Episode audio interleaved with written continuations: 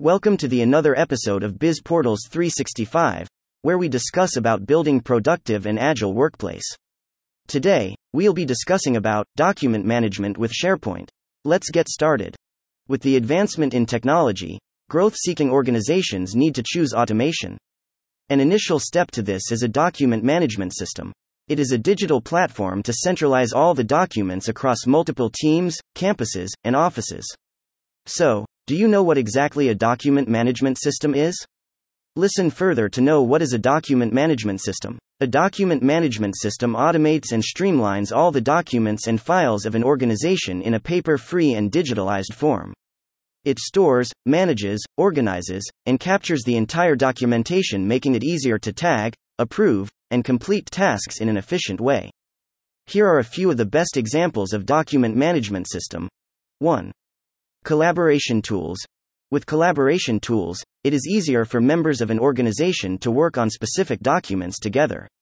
It provides instant and easy access with a view of who is working on sections of documents, along with clear and defined approval structures, and notifications when specifics are updating and making changes to the document. 2. Project management. There are several projects on which organizations need to work upon.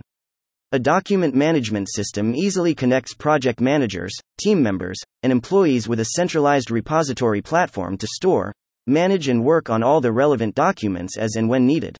3. Navigation and control.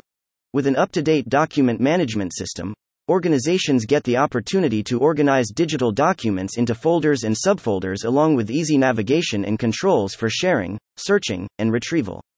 It allows employees to work from various locations to create, collaborate, share, and search documents conveniently. 4. Access and permissions.